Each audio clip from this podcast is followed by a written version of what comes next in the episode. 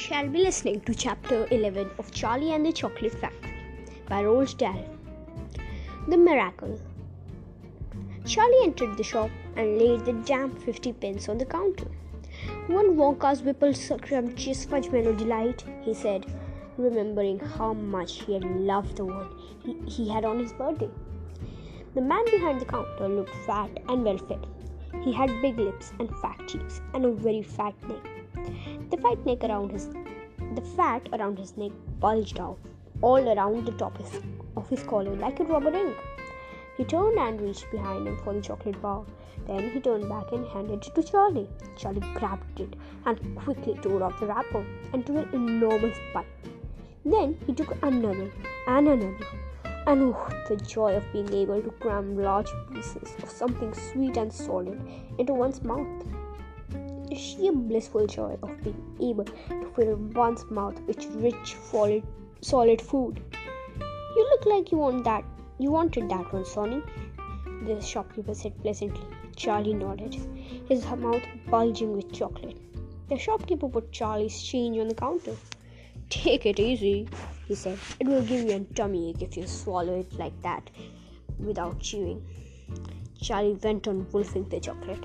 He couldn't stop, and in less than a minute, the whole thing had disappeared down his throat. He was quite out of breath, but he felt marvelously extraordinarily happy. He reached out a hand to take the change. Then he paused. His eyes were just about the level of the counter. They were staring at the silver coins lying there. The coins were all five penny pieces. There were all nine of them altogether. Surely it wouldn't matter if he spent just one more. I think, he said quietly, I think I will have just one more of those chocolate bars. The same kind before, please. Why not? The, the fat shopkeeper said, reaching behind him again and taking another Whipple scrumptious fudgemallow delight from the shelf. He laid it on the counter. Charlie picked it up and tore off the wrapper, and suddenly, from underneath the wrapper, the,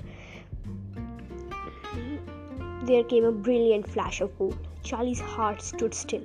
It's a golden ticket, screamed the shopkeeper, leaping about a foot in the air. You've got a golden ticket. You've found the lost golden ticket. Hey, would you believe it? Come and look at this, everybody.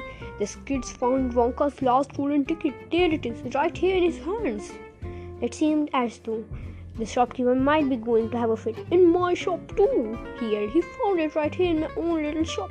Somebody call in his papers quick and let them know. Watch out now, Sonny, and don't tear as you unwrap it. The thing's precious.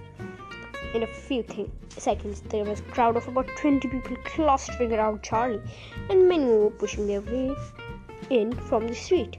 Everybody wanted to get a look at the golden ticket and the lucky finder. Where is it? Somebody shouted. Hold it up so all of us can see. There it is there, somebody else shouted.